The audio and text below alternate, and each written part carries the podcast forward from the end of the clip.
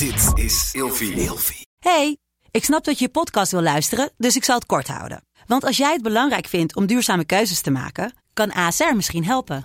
Nou hoor ik je denken, hoe dan? Nou, bijvoorbeeld bij het duurzaam herstellen van schade. Of de premies die we beleggen volgens ons duurzaam beleggingsbeleid. Dat bepaalt waar we wel en juist niet in investeren. Wil je meer weten over welke duurzame keuzes ASR maakt? Ga dan naar asr.nl slash duurzame keuzes. ASR doet het. Zo, dan kan je nu lekker naar je podcast luisteren. Maar op een gegeven moment, dat was wel fijne van Mali. Want het was echt wel, echt wel... Die omstandigheden waren best wel hardcore daar. Want het was echt heel warm. Het was midden in de zomer. Dit was in eh, juni. Ehm, nou, het was daar overdag gewoon 50, 60 graden plus. En s'nachts was het ook nog wel rond de 40 graden. Dus het was gewoon heel warm daar. En eh, daar zijn we toen ook op gaan plannen. En ik weet nog dat die rugzakken zo, zo zwaar waren. En dat we ook de QRF, de Quick Reaction Force, voordat die bij ons kon zijn, dat duurde best wel lang. Dus je moest goed nadenken van, hey, hoe gaan wij van ons afbijten als wij um, aangegrepen worden onderkend? Weet je, want er kunnen zoveel dingen fout gaan bij een, bij een vrij of bij een parachute inzet. Ja. Dat, is, dat is bizar. En dan moet je allemaal gaan, gaan plannen en gaan, uh, gaan uitwerken.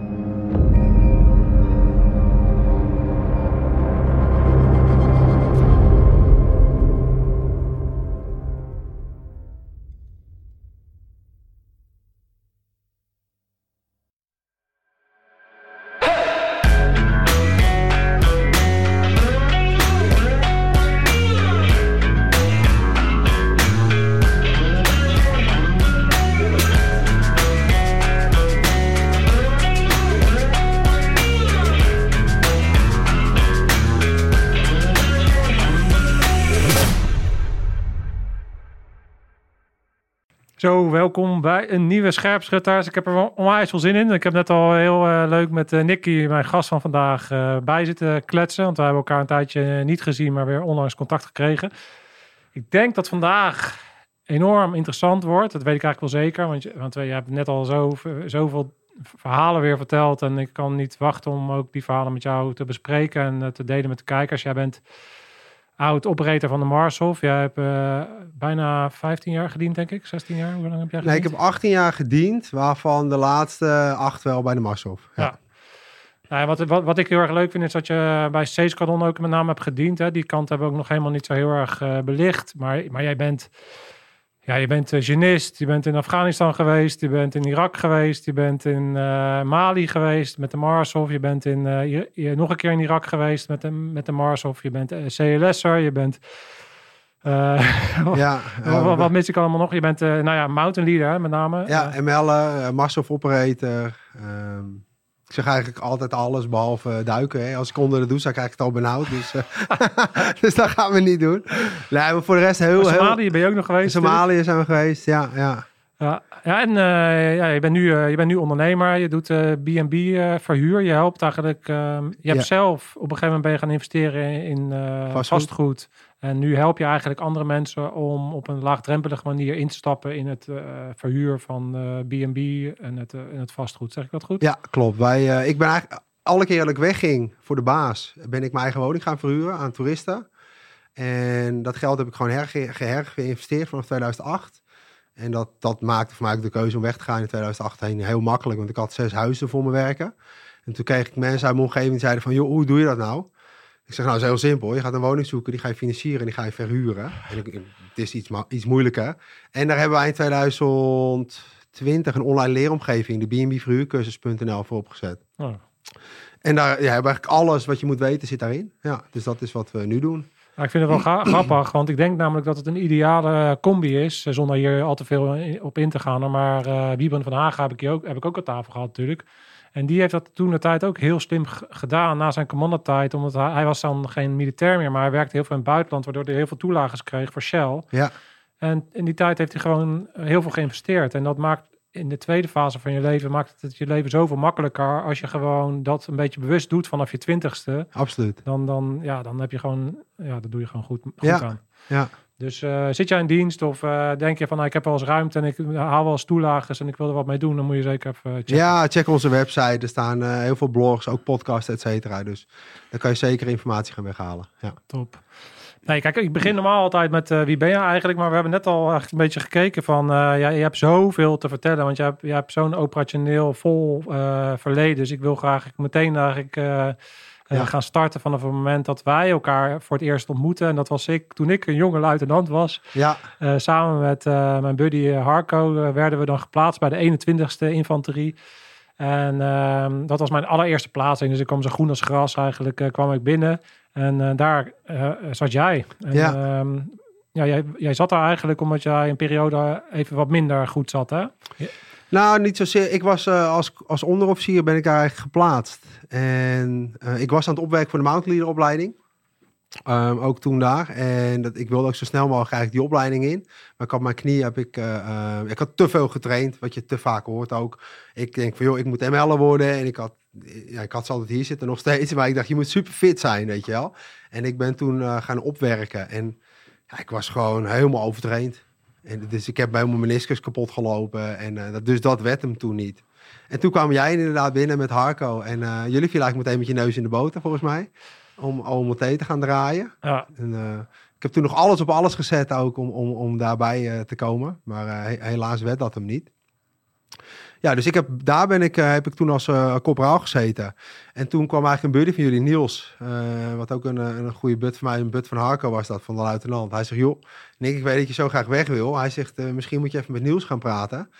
En toen ben ik eigenlijk overgestapt naar de Genie in 2008 genist geworden. Een jaar of nou, acht maanden lang alleen maar genistenopleidingen gedaan. En uh, toen mochten wij ook mee op uh, als de, de, tweede shift Marrens, die uh, naar Oeruzgan ging. Ja, in 2009 zijn we die kant op gegaan. Ja. Ja, nou, wat kan je eens uitleggen hoe dat bij iemand, bij een marinier of bij een militair werkt? Hè? Want de mensen die dat niet helemaal begrijpen um, of niet uit die wereld komen, is dat misschien lastig. Maar er, er is gewoon zoiets van het enige waar je, wat je wilt is je werk doen. En er zijn natuurlijk maar heel weinig missies. Dus, ja. dus het is een soort aasgieren mars als er missies langskomen. Eh, klopt dat? precies, dat is wat het is, weet je wel. En, en dat heb ik eigenlijk al gedaan. Misschien wel een stap terug naar 2003. Um, ehm, want ik zat toen bij Driebad. Dat was in 2002 was dat. En toen begon Irak te draaien, SV2. Saddam Hussein gingen ze toen afzetten, of waren ze mee bezig. en wij dachten, jee, je bent net overgestapt van 13e, die ging toen SV1 naar Driebad Den Helder, want dat was dichter bij huis. En toen werd de tweede club geformeerd. En daar zat ik niet bij. En ik, god, heb ik dit nou weer? Dus ik lobby, lobby, lobby, lobby, lobby. En uiteindelijk toch met de 23e meegegaan. En zo moet je eigenlijk altijd lobbyen, weet je wel, binnen, de, binnen het bedrijf om, om mee te gaan. En zo ben ik ook weer, uh, weer meegegaan naar, uh, naar Oeruzgan.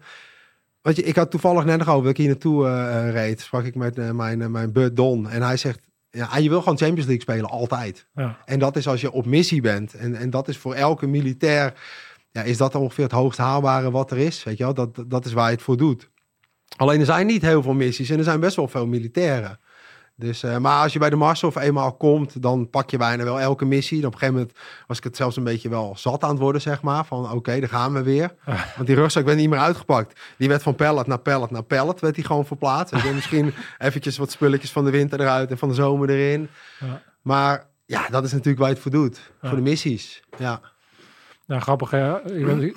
Jij vertelt net over je bedrijf en over, over dat, maar ook over nu uh, met die missies en uh, lobbyen, noem je dat. Maar we, we noemen dat eigenlijk ritselen regelen. Ja, ja klopt. Ja. En Gijs die heeft er gemaakt, van gemaakt ritselen regelen over. Ja, dat is natuurlijk niet zo. Hè? Dat weet iedereen. ja, ja, ja, ja, ja. Maar dat is wel wat een Jan Kaas een beetje typeert. Hè? Wat, uh, wat wel een beetje in je bloed moet zitten. Om, om, ik denk dat het een bepaalde sociale factor heeft.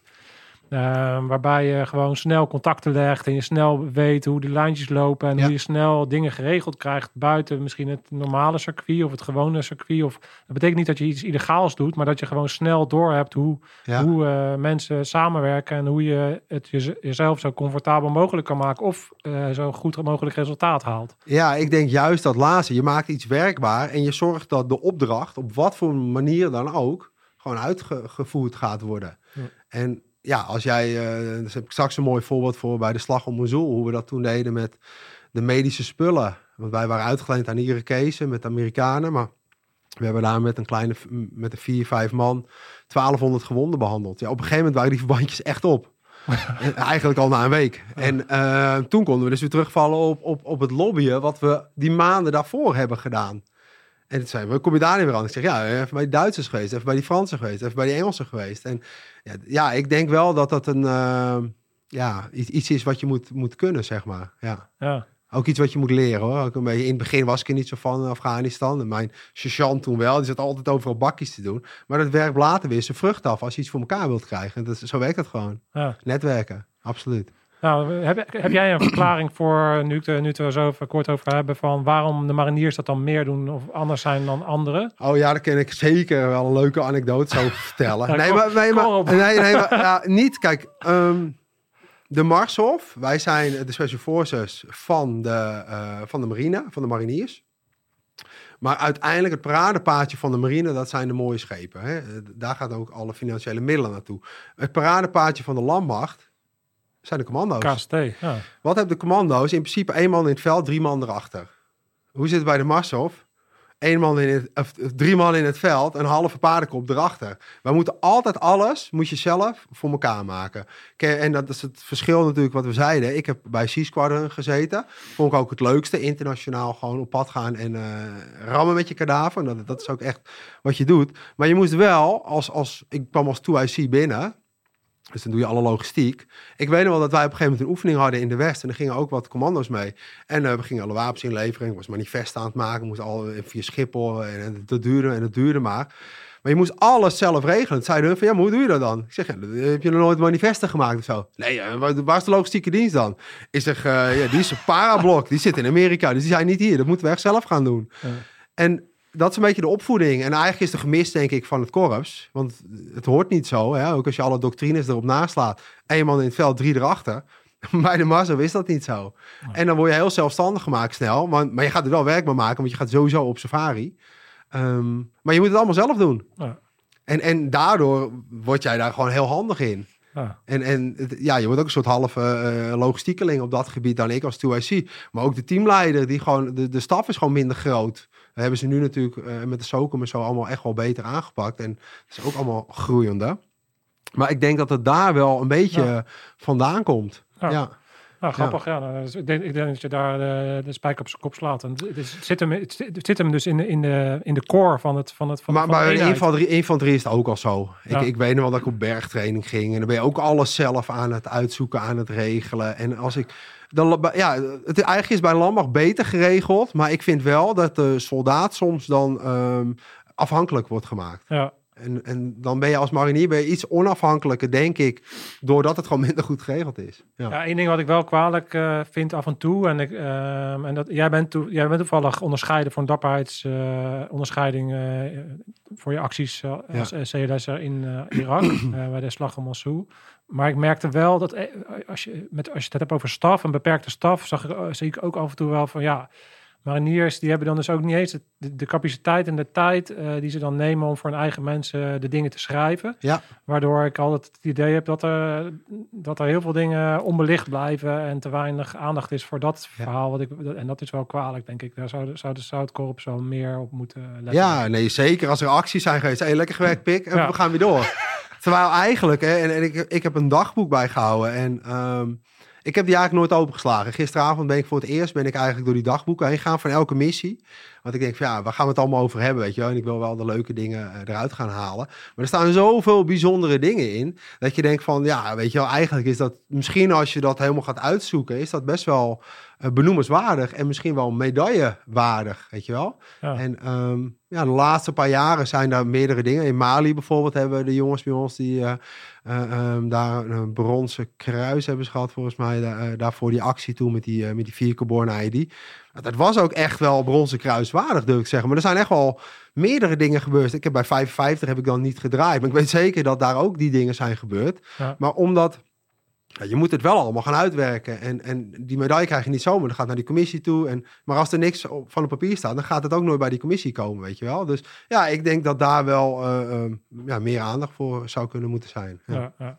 Even, een kleine sidestep. Hey, neem ons even mee, want jij bent... ehm, eh, laten we starten, want jij... ehm, Oké, Irak eh, hebben we dan al even kort belicht. Je eerste keer Irak. Toen ben je dus even nou, uit de, Ja, ik- uit de running geweest met je knie. Ja. Maar toen ben je uiteindelijk eh, dus in, in Afghanistan terechtgekomen met, eh, met de Chinisten. Wat, eh, kan je daar eens kort Ja, ik, ik ben. ehm, eh, ik wilde gewoon heel graag naar Oeruzkan toe. Weet je, dat volg je natuurlijk al vanaf 2006 als, als, als militair. En ehm, ja, daar werd gewoon geknokt. En, en dat is wat je als militair. Je wilde gewoon een keer meemaken. Hoe ga ik reageren in bepaalde situaties? Dat had iedereen in ieder geval die ik sprak, die die kant op, op wilde. Ja. Dus toen ben ik eh, gelukkig naar de genie toe gegaan. Heb ik al die opleiding gedaan. En wat was toen de tijd, vind ik nog steeds het mooie van de chinisten en echt petje af voor al de chinisten hoor. Want die gingen eigenlijk elke opdracht zit je erbij, omdat de dreiging eh IED's is immens hoog. Dus voet of eh, bereden, je bent er altijd bij. Je gaat altijd voorop en bij huis, huiszoekingen ook, want ze willen wel eens een booby trappen en zo. Dus dat vond ik gewoon heel gaaf om te doen. En toen ben ik, ehm, we zijn aan de, aan de landmacht, 112 pand Chinese zijn wij uitgeleend als eh, mariniersgroep zijn wij met een eh, gemixt team naar Afghanistan gegaan. Aan de 23e weer gekoppeld. De 23e Marinierscompagnie. En daar zijn wij eigenlijk mee gaan draaien vanaf Kamp Holland. En met name vanaf eh, Tabar. We praat dan over 2009, 2010. Ja, 2009 november zijn wij die kant op gegaan. Volgens mij 8 november zijn wij die kant op gegaan. En wij kwamen terug half maart. Ja. Ja. En, Lekker, lekker weer gehad. Ja, ja, het was wel fris, eh, Ja. fris daar toen. Ja, ja. Ja, Eh, wat, wat, wat, ehm, ja, ik heb al eerder benoemd hè, de, de druk als journalist die je hebt, met name en de verantwoordelijkheid ook die je hebt. Weet je, je zit vooraan en, eh, en de bermbommen waren gewoon het, het minst voorspelbaar. Ik, ik had altijd het gevoel van, weet je, ik kom zoveel liever in een, in een gevecht, omdat je dan het gevoel hebt dat je, je weet wat je aan het doen bent. Je hebt een Ja. soort van een controle. Maar die bermbommen waren gewoon fucking epic. Ik bedoel, weet je, je weet het niet. En, eh, het en jullie waren daar dan leading in. Dus op het moment dat jij dus een fout maakt eigenlijk, kan dat het leven kosten van een ander. Ja, zo, absoluut. Zo, zo simpel is het toch? Ja, nee, absoluut. En ehm, dat wil je niet, weet je wel. Dan heb je nog liever dat je er zelf op gaat staan. En, en, en, en dat deden we ook wel. Als ik iets gesearched had, dan ging ik er ook zelf overheen lopen... om maar te laten zien aan het voorste voertuig... van wij hebben het geswiept, het is veilig, kom maar. Weet je wel? En, en ja, of dus is dat slim, weet ik niet. Maar ja, eh, je hebt het in ieder geval, je hebt in ieder geval. En ja, ik vind wel, ehm, we hadden daar last van, ehm, eh, hoe noem je dat ook? Hasty ID's waren dat. En hoe ziet het eruit? Gewoon een zandzak. Die hebben die jongens, hè, wij gingen bijvoorbeeld vanaf eh Kop de Bar, gingen we naar buiten. Naar de green zone toe. En dan, ja, er zijn er maar een aantal routes die je kan gaan lopen met die bruggetjes, weet je wel, Ja. over die waddies. Ja. En ik zei altijd beter natte kakken als geen kakken. Dus die bruggetjes gaan we sowieso niet overheen, want dan liggen ze. En ik ga liever vermijden, ook al kregen we 70 euro per ID, hè? vergis je niet. Ja, in het begin ben je wel gedreven, weet je wel. Dan wil je er gewoon eentje vinden. En eh, ik weet nog wel, de eerste die we zagen, ehm, toen gingen we naar de bar toe. En, en dat was de buitenpost. En dat je verschillende waddies. Dat zijn van die rivierbeddingen voor de mensen die dat niet weten. En eh nou, En, rivier is een groot woord, toch? Het Ja, zijn, het zijn het- niet gigantisch. Het is Of sommige eigenlijk- waren wel redelijk Sommige, je had de, Ja, grote. Ja, waddy. En, en daar liep maar een heel klein stroompje. Maar dat was een, een kloof van 200 meter. dat is wel open grond en ja, precies. Voornamelijk open grond, waar je heel makkelijk iets in kon verstoppen. Ja, ja. En wat deden hun daar? Je had eh, verschillende smaken IED's. Dus je had victim operated. Oftewel, die leid je in door bijvoorbeeld een mijn erop te leggen. Je gaat erop staan en dan ontploft die. Of je had ehm, command operated. En dan hebben hun de leiding. Oftewel, hun hebben met een draadje dat ze hem kunnen afzetten. Of met een telefoon. Ja. En die uh, radio control deden ze vaak bij die hasties. Dus dan konden ze gewoon een zakje met drie motieren erin. En een telefoon eraan. En iemand anders heeft de telefoon. En die legden ze dan neer ergens van, hm, zullen we wel daar gaan lopen? Daar leg je een, daar, daar. Daar leggen we er een. En als ze dan in de buurt komen, zit er ergens een spotter. En die belt op en die drukt hem af. En ehm, nou, zo hebben wij dus ook strijk gehad binnen 6 meter. eh, eh, 20 november, toevallig gisteren nog nagelezen. We waren echt net in het gebied, net klaar met de Hoto-patrouilles. Dat wisten hun ook natuurlijk, dat wij om de vier maanden gewist werden. Hey, een nieuwe club, die gaan we even testen. Stom van ons hoor. We zijn toen meteen naar uh, Hassansaai gegaan. Dat is onder Kakkerak. Nou, uh, Mike heeft het daar laatst ook al over gehad. Ja, je beter niet met een klein clubje heen gaan. We gingen er met 14 man erheen en we werden eigenlijk een beetje erin gelokt. En we hadden uh, ja, wel middelen bij om radio controlled ja, een beetje te, te blokken, te jammen, zeg maar. En op een gegeven moment, het was ook echt zo zoals we in het opwerktraject hebben gehad. Wij gingen erin, we gingen hier praten, we gingen daar praten. Kindertjes, kindertjes, kindertjes. Op een gegeven moment gingen we tussen de bomen. Ik zeg, hé, hey, de kindertjes zijn weg. Dit is een beetje raar. Dus ik zei nog, volgens mij hebben we vlak ervoor nog gezegd... joh, zet je wapen maar op vuren als schijntje. We liepen altijd een beetje te dollen. Want zo meteen gaat het gebeuren. En zo lopen die, uh, die jongens van mij verder. En uh, ik zie ze die zak openmaken. En er lag Poppy op, zo'n, weet je wel, van die, van die, van die rietstengels. En ik zie die ogen groot worden. Heidi, Heidi, Heidi. Dus ik kijk zo, fuck, weet je. Ik kijk op drie montieren en een telefoon. Precies zoals je het in, in, in reken aangeleerd krijgt. En we staan, die jongens hebben hun handen. Dus ik zeg, zet neer, zet neer, afstand. En hup, zouden we, die, die, ja, zouden daar een procedure gaan doen. En eigenlijk op het moment dat hun hem neerzetten, stuur één jongen eh, van mij weg. En die andere Jos, die komt naar me toe gelopen. En toen werd hij dik, toen ging hij af. Drie montieren, binnen zes meter. Ja, immense klap. En ehm, ik had meteen last van mijn nek, mijn schouders, mijn oren, mijn trommelvliezen waren gescheurd. En die jongens, ik kijk eigenlijk naast me en ik zie Jos op de grond liggen. En ik, ik hoor hem niet, maar ik zie hem wel echt zijn mond open doen. Dus hij had ehm, een scherf door zijn kuit en een scherf door zijn bovenbeen heen. Die andere marinier had ook scherf in zijn bovenbeen. Was blijven steken. Dus je gaat zelf een check doen, weet je wel. Ben ik oké? Ja. Dus ik, ik voelde iets langs mijn bil gaan. En ik had echt een mega scheur in mijn broek en op mijn plaat. Maar ik was oké. En eh, dus de, de teamleider achter mij, die was gelukkig ook oké. Dus wij zijn meteen, ben ik omgelopen om die jongen die, die het dichtstbij stond op te halen. En die hebben we toen weggetrokken. Die lag naast Kwala Whisky 204. Ik weet nog heel goed. En eh, dat was een, een moskeetje was dat. En hij lag in een steegje zo een beetje water nemen. Ik zeg, kom Mike, in de 360 getrokken. En dat, dat was later, bleek dat er best wel een goede set te zijn. Want daar kwamen later drie Talibans eh, de hoek om op 20 meter. Die ons niet hadden verwacht daar. En toen zijn we die gewonden eigenlijk gaan oplappen. En dan weet je ook weer van... Doordat je zo goed bent opgeleid... ga je op de automatische piloot als de pleuris uitbreekt. En dat was echt zo. Want stond binnen no time een 360. Waar de, eh, Irma was de AMV'er. Die hadden eigenlijk... eh, ik heb toen cats aangedraaid nog bij Jos. eh infusen werden gezet. Meteen eigenlijk... ehm Black Hawks binnengeroepen om die lui af te halen. En... eh, maar we werden toen ook nog vanuit drie kanten onder vuur genomen. was gewoon een goede hinderlaag eigenlijk, als je hem terugblikt. Van die, ze hadden ze gewoon goed opgezet. Ja. En werden vanuit drie punten werden we onder vuur genomen. Gelukkig was je helikoptertjes vrij snel erbij. En- Neem ons mee even naar, oké, je bent 360. Waar liggen jullie? Wat voor dekkingen heb je? Hoe Lineaire 360. We staan eigenlijk in een, de grootste prut strontsloot die je kan eh, eh, eh, bedenken. Daar zitten die gasten in. Die gewonden liggen daar nog naast. Eh, daar zijn wij wel, ik ben er toen bij blijven zitten. Op het moment, er werden onder vuur genomen door eh, PKM's. Dus je zag links ergens het zand echt opspatten. Maar ja, ik denk, Wat- zijn PKM's? mitrailleurs, dus de, de mag eigenlijk. En we zien het zand opspatten. En ehm, ja, ik zie het gewoon weer gebeuren, weet je wel. En ik denk, ik ga hier niet nu Jos en die gasten laten liggen. Dus we zijn erbij gebleven. Maar dat was wel eventjes van, is dat echt zo? Het is heel onnatuurlijk om dan te blijven zitten. Ja. En eh, dus toen hebben we hun stabiel gemaakt. En eigenlijk vrij snel waren die Amerikanen er met die kleine bam-bammetjes, met die helikoptertjes. En eh, ja, dat was wel heel fijn natuurlijk. En ehm, Die landen dan wel, ondanks dat er dus draaien. Nee, die zijn niet geland. Die, hebben, die zijn gewoon alleen overheid vuurdekking Oh. hebben hun gegeven.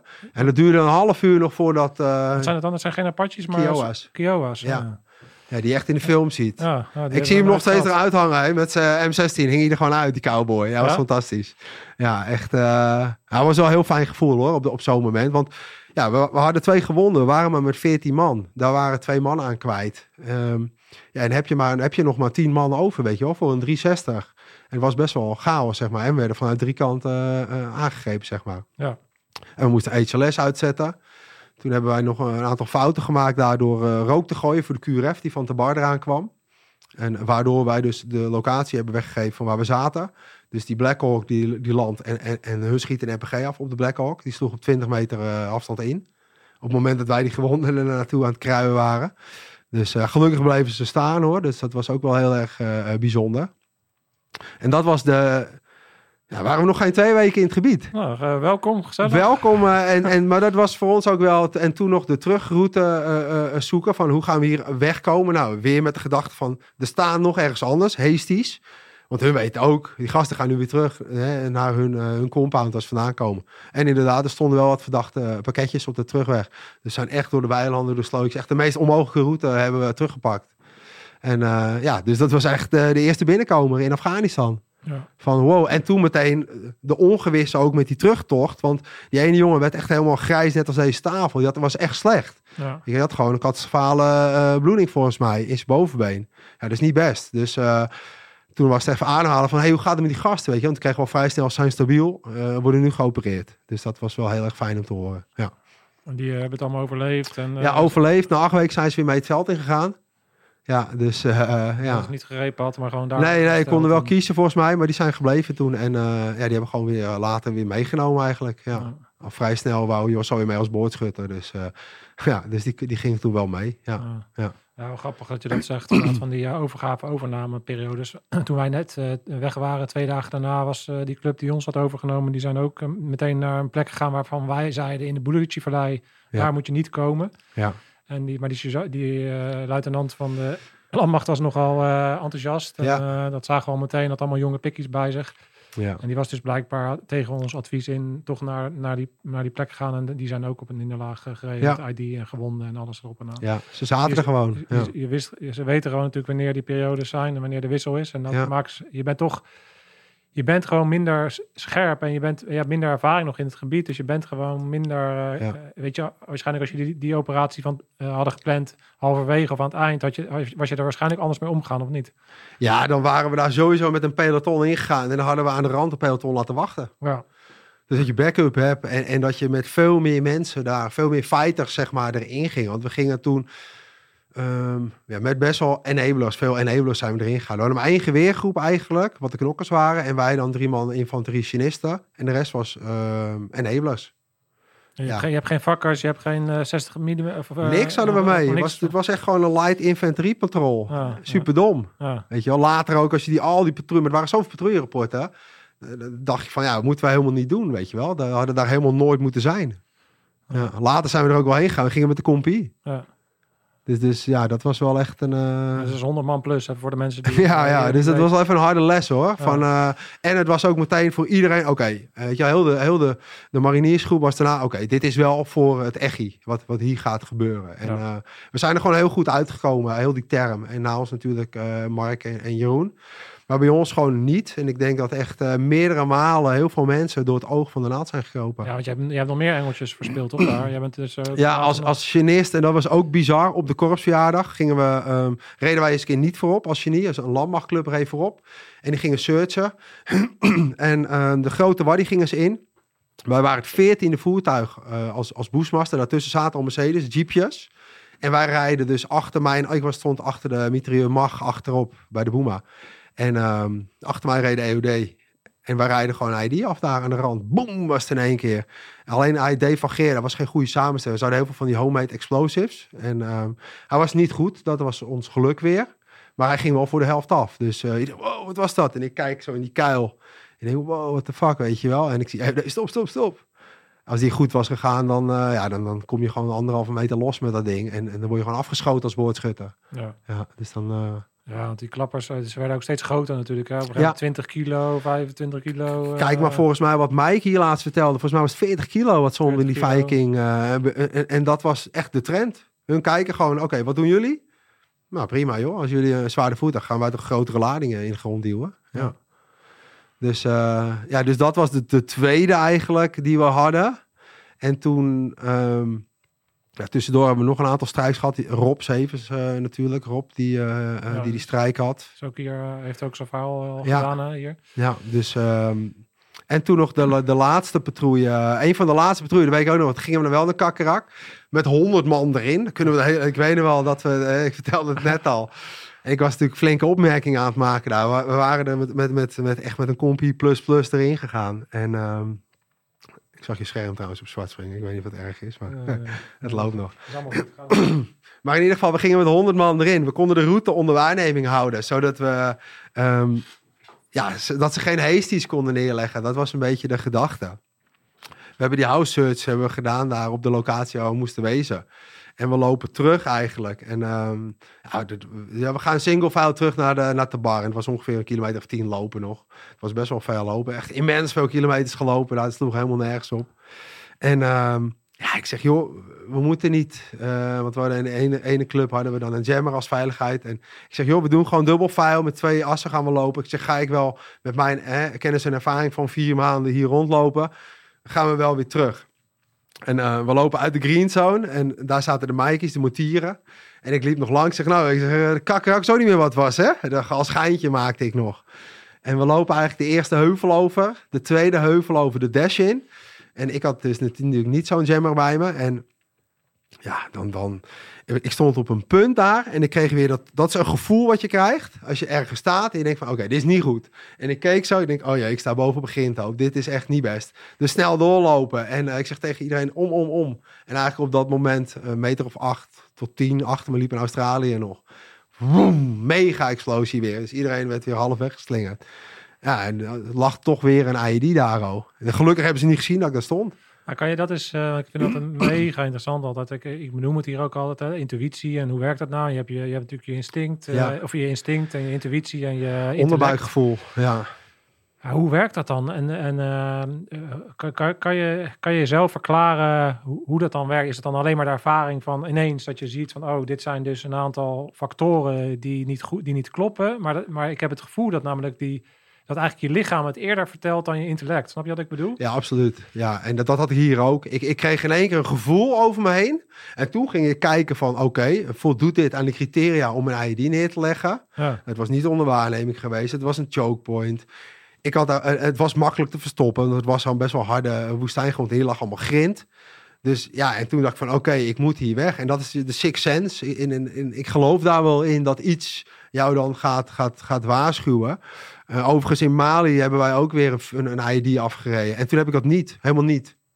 Maar dat kwam ook omdat het al die termen daarvoor niet gebeurd was. Ja. En in Afghanistan had je dat wel. En dat is ook die eerste IED-aanslag die we hadden. Ehm, dat we de Green Zone ingingen. Toen weet ik nog wel, maar dat komt ook omdat je erop voorbereid bent. En die- we hadden in die, die UI, ehm, ehm, Unit Integration eh, voor Oeruzgan, die oefening vooraf. krijg je zoveel informatie met al die shifts voor je. En die zeiden ook, joh, als die kindertjes er niet meer zijn, als het rustiger wordt, het wordt muisstil, nou, eh, stand by, dan gaat er wat gebeuren. Ja. En dat is ook een beetje een soort, soort atmosfeer die er dan gaat heersen daar op dat gevechtsveld. En dan gaat er ook wat gebeuren. Ja. Ik denk iedereen die, die in zo'n situatie heeft gezeten, die kan dat wel beamen. Ja. Ja, bizar. Blijft bizar. Ja. Zo, maar ja, daar is al een x-aantal engeltjes eh verspeeld. Ja. in De eerste missie, of tweede missie eigenlijk was dat dan. eh, ja, dit was de tweede missie. Ja, zij zeiden, ja, je zit in je reservetijd. Nou, dat, ja, het was gewoon bizar. En, en heel veel jongens hebben daar zoveel, eh, ook mensen pech, maar ook heel veel jongens die gewoon heel veel geluk hebben gehad. Ja. Ja. Ja, ik heb het zelf ook gehad. Ik- We hadden op een gegeven moment een Overwatch. Eh, Oké, even een vehicle checkpoint uitzetten met die ANA's. Ja. Eh, dus wij, eh, nou, hoe moeten we dan daarheen en bla bla bla. Uiteindelijk maar op die on- ongepantserde Ja. eh, bakkies van die ANA's naar beneden gereden. Vehicle checkpoint uitgezet. Eh, weer teruggereden. En toen eh, diezelfde nacht om vier uur ging in één keer mega klap. Echt eh 10 meter achter de plek waar wij stonden met de vehicle checkpoint was een, een ID afgegaan Ja. een krater van 2 bij 2. En daar, over die plek waren wij dus twee keer heen gereden. Ja. En bleek dus dat daar helemaal een re- reden controle die niet af is gegaan of weet ik veel wat. Weet je, Ja. dus ik denk dat de, heel veel mensen die in Afghanistan hebben gezeten een dergelijk verhaal hebben van Ja.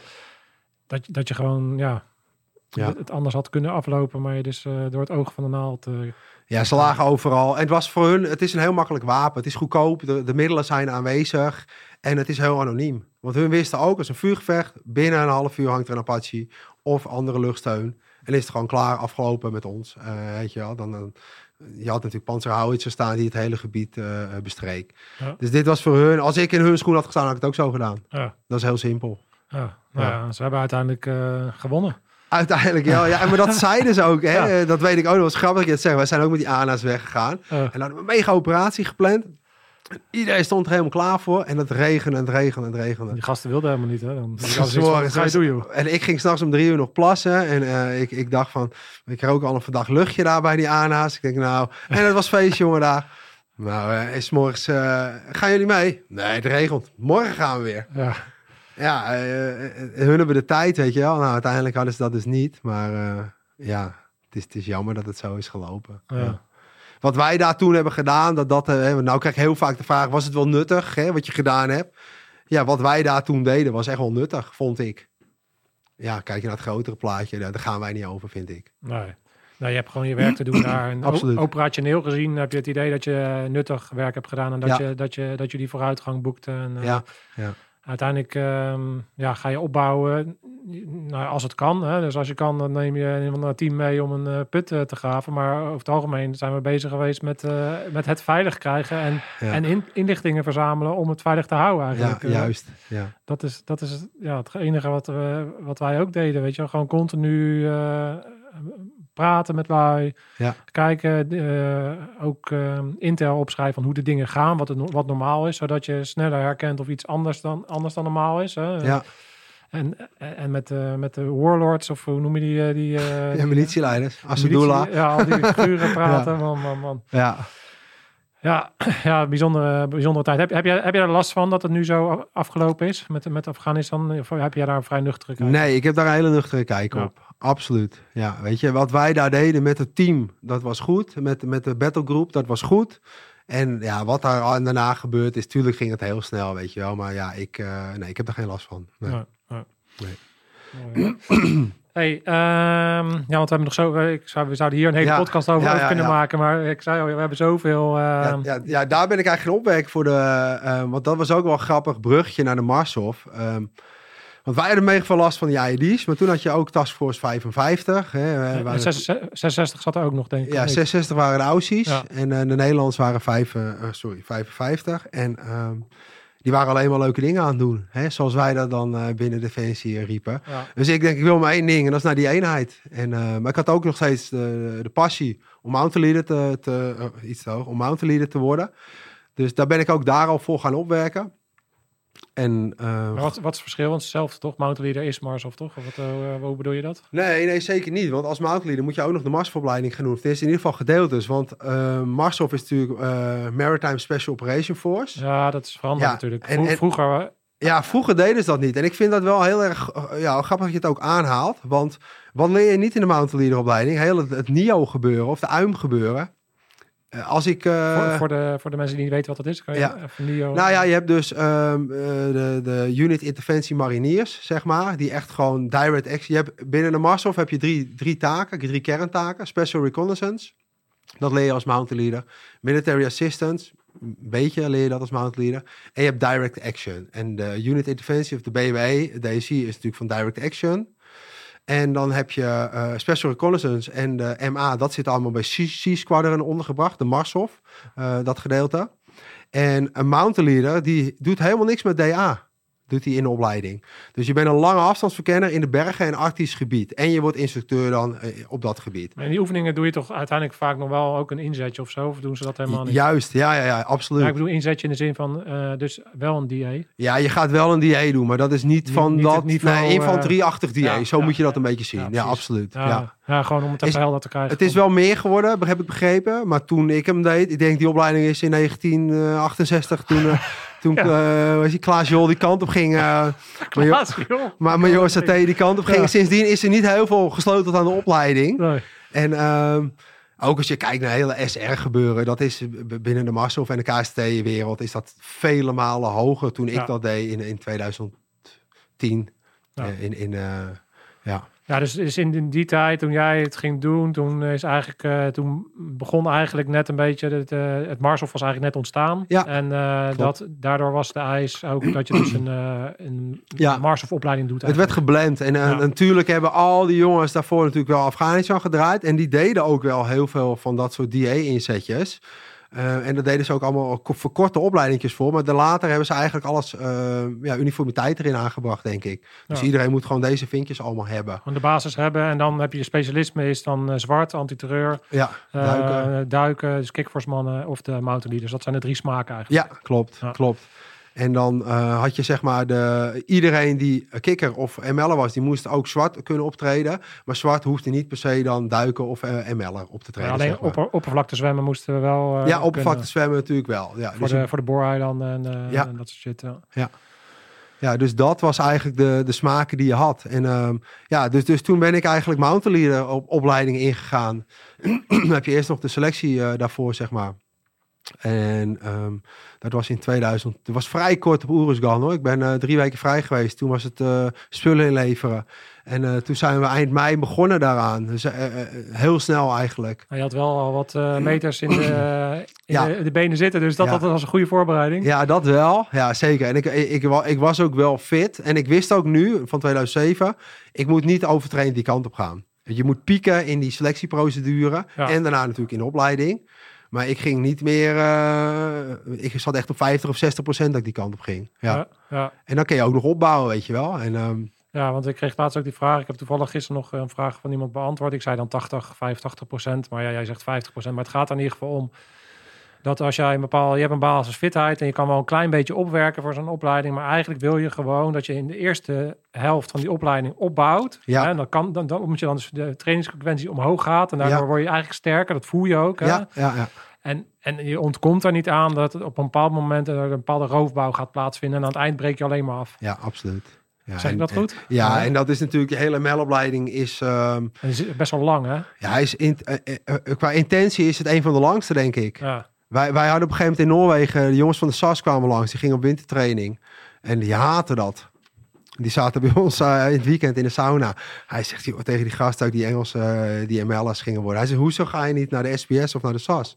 Je bent toch helemaal gek dat je zo'n lange opleiding gaat doen. En die van onze opleiding is veel korter. En daarna krijg je een, deze toelagen en deze inzetjes. En die vonden dat heel vreemd eigenlijk dat die Engelsen dat, eh, dat zo deden. Ja. Omdat het gewoon, het is zo lang. En je, je, je wordt tot op de laatste dag van de laatste oefening, nooit finaal, word je aan je staat getrokken.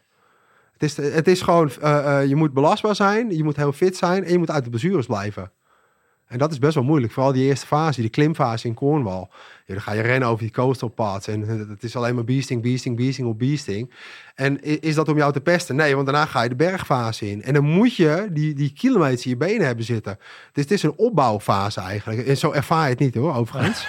nog niet, nee, nog niet misschien. Maar er zit daadwerkelijk wel een, een opbouw zit erin, weet je wel. Ja. En ik vond het fantastisch mooi, dat rotsklimmen in Cornwall. ja? Ja, ik heb daar echt wel. ehm, ja, ik weet nog. En die Engelsen zijn ook natuurlijk. eh, het is oude stijl opleiden. Je wordt echt gesloopt. Ja. En ehm, ik weet nog wel dat dat Sjoerd, eh, die, die, een beetje een, een maat van me, een beetje een dromer, zat een super mooie Seda, zat hij naar te kijken.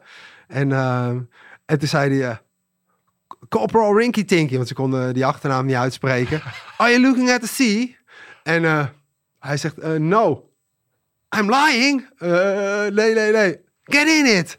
Dus ik begon te lachen. Ja, je voelt hem aankomen. Hup, ernaast. ja. Zo, vond ik ernaast. De hele, je was de hele dag door nat ook Ja. daar, weet je wel. En dat is ook wel... wa- Wat leren als je in de ML-opleiding, in ieder geval tot het uiterste te gaan... Eh, je komt echt in situaties terecht. eh, die, ga, die kan je niet in Nederland eh, nabootsen. Weet je wel? Wij hebben bijvoorbeeld die oefening Gaelic Venture in Schotland. Joh, op een gegeven moment was het winkel 10. We hadden uit de komst. Je bent echt zelfstandig. Je moet het echt zelf, zelf gaan doen, weet je wel. Donkere, do- donkere nachten in eh, Wales en dat is niet normaal. Nee. En, en het terrein kan je niet nabootsen, het weer kan je niet Nee. nabootsen. De, Nee. Ja, dat is... Ik, ik zei toen ook van als ik nu uit ga vallen. Ik heb ook echt super veel respect voor gasten die het nog een keer doen. Ik had het niet nog een keer gedaan. Nou, snap ik. Nee, nee. Het is, het is zo'n aanslag op je. En ja, wat ik zei, weet je wel, je wordt lange afstandsverkenner in de bergen en je gaat echt kilometers maken. Echt heel veel kilometers ga je maken. Zeker als je af en toe nog eens af en toe links en rechts een, eh, een, eh, een rupsje doet en je wordt gepakt. Dat hadden wij dan. Ja, ik kreeg zo'n pager mee toen de tijd was dat, weet je, dat je berichtjes krijgt. Van oké, mo- m- verplaats naar dit grid. En dan keek ik naar de grid en stond niet op de kaart. En daar stond op een andere kaart, die zat nog in je rugzak. dat meen je niet, hé. En, en ja, kaart is 50 kilometer, dus dan weet je ongeveer wel wat er gaat gebeuren. En eh, ja, zo zijn we echt van alle kanten opgestuurd. Maar het was wel een van de mooiste dingen die ik ook wel gedaan heb, hoor. Bij, eh, Achteraf dan, hè? Achteraf gezien, ja. En ook natuurlijk na die oefeningen, weet je wel. Dat, het is gewoon heel erg leuk om met die, met die, met die butsen, met die Britten op pad te gaan. Maar eh, ja, het was echt wel heel intensief en zwaar. En ja, ook die moet echt wel willen en die mindset hebben. Je denkt niet, als je denkt van dat doe ik even iets, dan ga je niet redden. Nee, Ja. nog niet misschien. Nee. Wat, wat, wat, wat zou jij zeggen wat de belangrijkste takeaways zijn van zo'n periode? Je noemde natuurlijk al een beetje zelfredzaamheid en het, eh, en het eh, ja, zelf dingen kunnen oplossen. Wat zou je nog meer kunnen aangeven wat, wat je daar leert? Ja, zelfredzaamheid is denk ik een hele goede. Ehm, ze maken je ook een hele goede instructeur daar. En, en ze, ze bereiden je eigenlijk voor op, op, op geen einde. Weet je wel? Dus wij hebben oefeningen gehad. En dan dacht je van, ik word nu opgepikt, ga naar de bus. En het knakkenrondje. En dan doe je die oefeningen nog vijf dagen. Maar het mooie daarvan is, wij ga je daarna eh, ga je dus op missie. En dan gebeurt er weer wat. Ja, lekker boeien, weet je wel. En dan blijf ik hier nog een week staan. En dan heb ik zo wel een voorbeeld van Mali. Ja, dat is nou even jammer. Hij zegt maar, ja, je hebt op een gegeven moment je rugzakje komt zo vol, zo vol met, met, met ervaring die jij opdoet. En, en vooral vervelende ervaringen ook, die je opdoet in die opleiding. Op een gegeven moment maakt het gewoon echt niet meer uit, weet je wel. En je gaat gewoon je opdracht doen. Je zorgt dat je fit blijft. Je zorgt dat je in leven blijft. Je zorgt ook dat je, ehm, ja, je basic soldering wordt echt op en top. wo- Wordt daar mo- moet je zeg maar goed op orde hebben in die opleiding. En daar zitten die, die Britten echt op. Dus echt voor jezelf kunnen zorgen, voor je team kunnen zorgen. En dat neem je ook mee, denk ik, als mountain leader naar je later. Hè, ik ben teamleider geweest bij de Mars, of neem je dat ook mee? Ja. Ja. Ja. Dat zijn wel een van de belangrijkste takeaways, denk ik, die je meeneemt uit zo'n opleiding. Ja, ja. Ja. en, ik, en ik vond ook de Engelse commandoopleiding, als ik het fysiek eh, Ja. bekijk, hè, dat je, doordat ze je fysiek zo erg eh, tot het einde halen. brengen en er overheen, inderdaad ook, ook inderdaad, eh, dat je dus aan, wat zij dus ook deden, was de, nog een biesting voordat je klaar was, bij wijze van Ja. spreken. Bij, bij Nederlanders, alleen als echt dingen mis waren gegaan, maar je zag dat, dat zij net even een leveltje verder gingen fysiek, waardoor je Ja. ook natuurlijk gewoon mentaal ook heel erg sterk Ja. wordt daar. Ja, en dat is misschien ook wel voor de mariniers die, hier- hier naar kijken. En die denken van, joh, ik wil ook ML'er worden. Als je ooit in Rotterdam hebt gezeten en je ziet die pre-ML daar al eh dogwalks, bearwalks, eh allemaal wazige oefeningen doen. Dat is niet om te pesten, maar dat gaan ze in Engeland ook echt doen. En dat doen ze ook niet om te pesten. Dat doen ze om je fitter te maken als jij straks weer, weer een lange afstand moet gaan verplaatsen. Want eh, alle afstanden daar, die, die, bergmarsen, je- loopt bijvoorbeeld drie bergmarsen achter elkaar. Is een, is een oefening. Eh, en dan moet je dan binnen 24 uur lopen. Dat, dat ga je niet out of the blue lopen, weet je wel. Nee. Daar moet je op voorbereid zijn. En daar hebben ze allemaal eh vervelende oefeningetjes voor. En kilometers die je ervoor al gaat, eh, gaat maken. Ja, dus, ja, dus dat. En je leert op zo'n hoge mate zelfstandig navigeren. En ook in hele extreme weersomstandigheden buiten zijn, weet je wel. In Noorwegen ook. Dat die Noren hun personeel uit het veld gingen halen. En dat hun zeiden van, nee, ja, blijf maar zitten. Zet maar een noodbivak op of een tent. We drie dagen vast hebben gezeten in een sneeuwstorm met een windje van min 68 of zo. Dat sloeg helemaal nergens op, weet je wel. Dat was, zat je daar... eh, ja, ja, wel echt dingen meegemaakt ook, joh. En, eh, door het ijs heen gezakt en, en in een stromende rivier. Ik denk, oh mijn god, wat gaat hier allemaal gebeuren? Ja. En je maakt het gewoon allemaal mee in die opleiding. Eigenlijk alles wat je in een pre-bergtraining of in een pre-windtraining vertelt, dat, maak je mee in die, in die ML-opleiding. Ja. Ja. En nooit eh, geen eh, onderkoeling gehad, geen eh frostnip of... Ja, absoluut wel. Frostnip aan mijn, vingers. Ook twee jongens bij ons. Frostbite aan de handen. Waarom? Gewoon iedereen kocht zijn eigen spulletjes natuurlijk om het gewoon het comfort van jezelf te vergroten. Want je krijgt al die uitrusting van die Engelsen, maar dat was niet zo best. En eh, hij had dus gewoon oude, oude stomphandschoentjes, zeg maar. Dat zijn wat dunnere handschoentjes waar je mee voorwaarts gaat. En die waren versleten bij de punten. En eh, we gingen een plateau op. En ik, ik, ik zie ons nog omhoog gaan, die berg. En toen zag je echt die sneeuwpluimen zo eroverheen komen. Dus ik dacht al van, even een dikje, even laagje. Even gewoon eh, je eigen verzorgen voordat je daarin gaat. Ja. Want dat was 10 kilometer beuken tegen die wind in. Met min 30, min 40. En hun waren moe en het was s'nachts en koud. Niet gedaan. En we, zitten, we zijn over het plateau en we zetten even snel een buitentent op om een bakkie te doen. En eh, de 360 staat. En hij zei, "Joh, moet je kijken. Nou, die toppen helemaal gewoon model wit. Gewoon bevroren. Ik zeg, oeh, weet je wel, was op dag één van de oefening. Hij heeft hem wel uitgezongen. Maar eh, dat, dat ging een paar dagen al, al blaren erop krijgen. En dan moet je oppassen dat dat weer niet gaat bevriezen. En dat je vingers eraf Ja, vallen, letterlijk. Dat niet beter Dus wij, dat hebben we wel echt wel ook, die, dingen hebben we ook allemaal meegemaakt in, Ja. in de opleiding zelf. Ja. En, en, en het was een van de betere jongens hoor.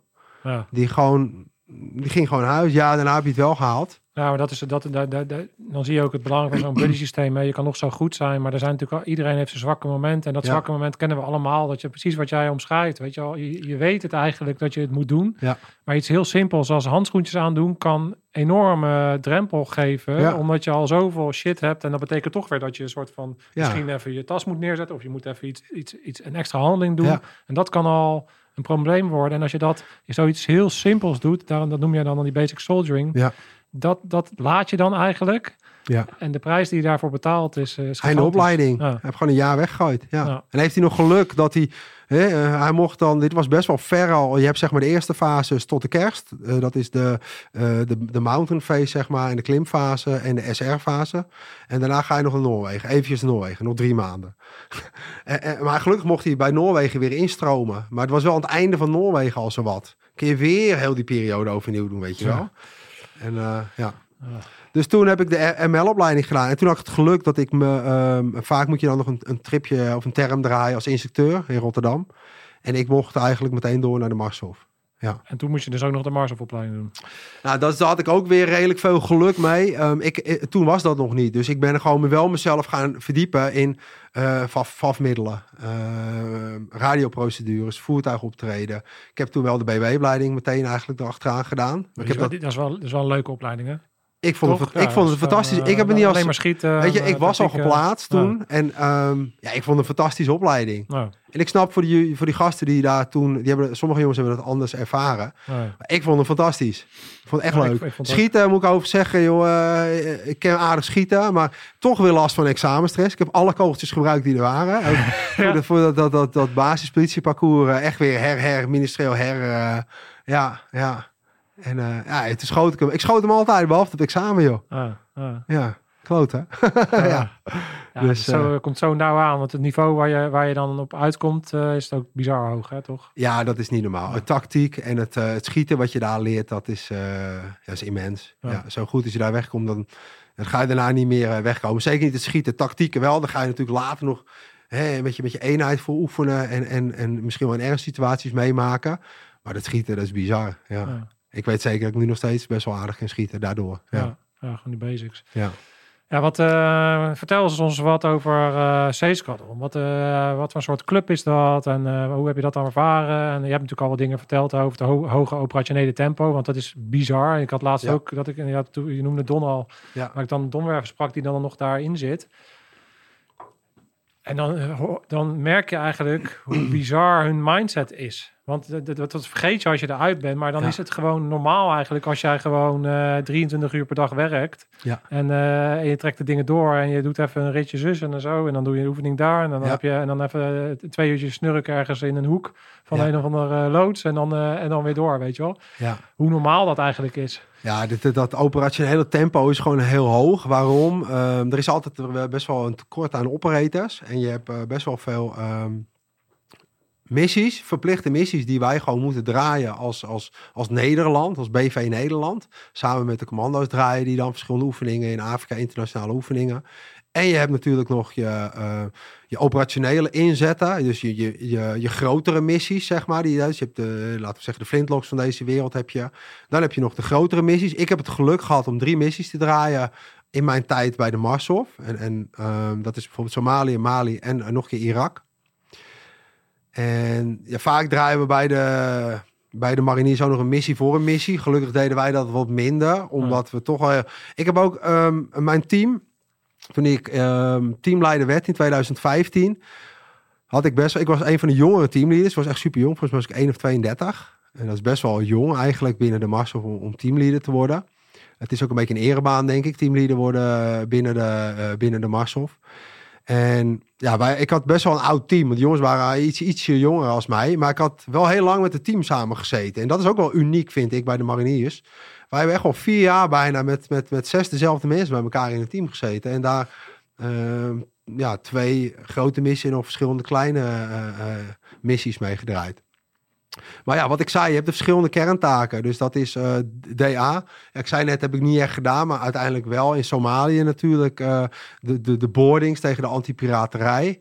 En wij draaiden daar toen nog een, eh, een andere missie, de, de SOM toe. Ja, toen hebben we daar de, nog een andere missie gedraaid. Dus we zijn daar eigenlijk ja, op, op zoek geweest naar, naar die piraten, zeg maar. En we waren gewoon ook in het gebied aanwezig om... om, om gewoon aanwezig te zijn, zeg maar, om die corridors open te houden. En daardoor hebben wij echt best wel veel, veel eh, boardings hebben we daar gedaan. Een stuk of ja, meer dan 50 hebben we er echt gedaan in een kort tijdsbestek. Eh, dus dat was eigenlijk wel heel, wel heel erg leuk. Alleen het, het was wel weer, ehm, ja, je zit aan boord van het schip, je bent veel weg. Dus dat was een taak die, ik- die ik heb gedaan bij de, bij de Marshof. Daarna ben ik weer teruggegaan naar, de, naar het mountain leader. Je had de, duikers en, en, en de mountain leader troep heb je daar. En wij waren ook altijd aan het trainen in de Alpen. In Canada zijn we geweest. Eh, dat ging eigenlijk maar achter elkaar ging dat, eh, ging dat zo door. Springblokken heb je dus. We zijn allemaal eh vrije val inzetbaar. Ik heb, ik heb ook de eer gehad om met mijn team een, een ergste inzet te doen. Via de parachute. Dus dat hebben we in Afrika toen gedaan. Nou, dat is best wel uniek. Hè? Ik denk dat de eh, KST heeft het in Afghanistan voor het eerst sinds eh, heel lang gedaan. Ja, nou, was de eerste keer. De eerste, of dat was de allereerste keer was Ja. dat. En eh, jullie hebben het dus in Mali gedaan. Dus het is best wel een uniek eh, Ja, ja. verhaal. Kan je, kan je eens kort daar wat over Ja, dat is eh, ja, wel goed. Je, je- wat ik zei, hè, je hebt dus de verschillende kerntaken die je, die je hebt. En in, eh, in Mali was een, ehm, een MA-missie. Dus military ehm, Assistance. assistance, zeg maar. Maar ook SR, eh, meer SR denk ik. En ja, het beste, of tenminste het leukste SR is, vind ik persoonlijk, is als je ergens heimelijk in kan gaan. Iets uh, onder observatie kan gaan nemen. En dan, voor ons was in dit geval te kijken of iemand er wel of niet was. En uiteindelijk was hij er dus niet. En daar met de parachute uh, in te gaan. En ja, er, er, is wel iets aan vooraf gegaan hoor. Wij waren in Mali in 2015. En de dreiging was toen echt drie jaar lang best wel laag. En wij waren daar ook weer vrij kort. En nou, ik denk de tweede of de derde week dat we er waren, waren we bezig met een brede patrouille. En ik weet nog heel goed, we gingen een heel lang, ik reed voorop, we gingen een heel lang konvooi uh, uh, inhalen van de Cambodjanen. Want er reden daar konvooien, dat was gewoon drie dagen rijden van dorp naar dorp door die Sahara heen. En die gast alleen maar pech, dus dat duurde dat duurde. Maar ik zeg, hup, wij waren iets kleiner konvooi, 15 voertuigen. Ik reed met MB voorop, ik bepaal, was voorste voertuig. Achter met twee boema's, weer panzerbakken. En we halen die gasten in. En um, ja, komt hij weer, Six Sense. We halen dus dat konvooi in. En er was allemaal los zand. Dus toen zeiden we van, weet je wat? Doe maar eventjes die twee boema's uh, verscherversgewijs voorop. Weet je, om het spoor uit te rijden. En dan, uh, ja, dan gaan we daarna ga ik wel weer voorop. En op het moment dat hun dat deden, rijdt eigenlijk die tweede boema, die rijdt weer een ID af. Twee uh, PBM, Belgische antitankmijnen, op elkaar. Dus dat ding was helemaal kant en klaar. Ik zie dat wiel nog. Uh, en hebben het over een wiel van. Uh, die staat hier buiten, staat er eentje, zo eentje. Ja, van ja, anderhalve meter doorsnee. Crossfitters kennen hem wel. Ja, het sloeg nergens op. Die vloog gewoon 100 meter de lucht. Ja. En uh, totale radiostilte. Dat voertuig was natuurlijk uitgeschakeld. Ik denk, oh jij, weet je wel. Dus iedereen, stop, ID-strijk, ID-strijk. Rechts hoge grond, weet ik nog heel goed. Dus ik denk, nou, we gaan er een tik overheen krijgen. Dus meteen eigenlijk AGL die kant op. Nou, er gebeurde niks gelukkig op een gegeven moment een handje uit die boema. Dus ik via de radio, ja, ja, ik krijg een duim uit het voertuig. Ze zijn goed. En toen zijn de, de golfjes, ik was toen geen genist. Um, ik was het natuurlijk wel, maar ik was niet in die uh, taak, zeg maar. Zijn we erheen gegaan. En toen zaten we daar dus met een voertuig die helemaal totaal los was. En geen mogelijkheid om hem af te voeren. Het was twee dagen terugrijden naar, uh, naar het kamp. En uh, ja, nou, en nu? Dus, uh, nou ja, goed, 360 ingenomen. En we zaten in Toerek gebied, dat weet ik nog heel goed. En ja, bellen, hè. wie komt ons ophalen? maar de, ja, de, de, andere helft zat in het noorden, op, op een grote kamp in Kidal. En die moest dus terug naar Gao teruggevlogen worden. Dus ja, hou er maar rekening mee dat je even statisch bent. Dus wij daar 360 ingenomen en zitten en wachten. Cambodjanen komen jullie ophalen. Top. Die hadden een grote truc. Cambodjanen, ja, is goed. Maar dan moeten we eerst even wat pellets water hebben. Want we hebben geen water. Dus dat was voor de VN was dit. En uh, nou, ik, ik kan er een boek over schrijven. dus die gasten pellet water geven. Die rijden de poort uit zeggen, too dangerous. Keren zo om. Nou, die zijn nooit meer gekomen in ieder geval. en uh, dus wij zitten daar nog steeds. Oké, en nu? Toen maakte de baas van de VN een onpopulaire uitspraak over de Touareg-rebellen. Wij zaten in Touareg-gebied vast. Oké, dus zijn wel niet slim, maar we zitten hier met 20 man. Dus toen hebben we immens veel munitie ingekruid. Uh, jails, alles erop en eraan. Zijn we daar gaan zitten. En uh, nou, toen hebben we zelf maar besloten split call zijn. Dus die lui die op Kidal zaten teruggevlogen naar, uh, naar het zuiden. Die zijn daar een, een, een, een konvooi gevormd met een flatback. Dat is een soort viertonner waar je een, een, een, een, die, dat ding op kon laden. en een heel klein clubje ook weer. Die zijn naar ons toegereden. Dat was twee dagen rijden. Dus die zijn uh, toen die eerste, die eerste nacht zijn ze daar gaan staan. Statisch. Morgen zijn we bij jullie. Wij ondertussen hebben we dat wiel, we een lasapparaat in laten komen. Hebben dat wiel eraan vastgelast. En die zijn we gaan slepen. Maar de wiel draaide niet meer. Op een voertuig van, weet ik veel, weegt die 30, 40.000 kilo. Dus er was één groot spoor die kant op. Maar goed, laten we in ieder geval maar een beetje tegemoet gaan rijden.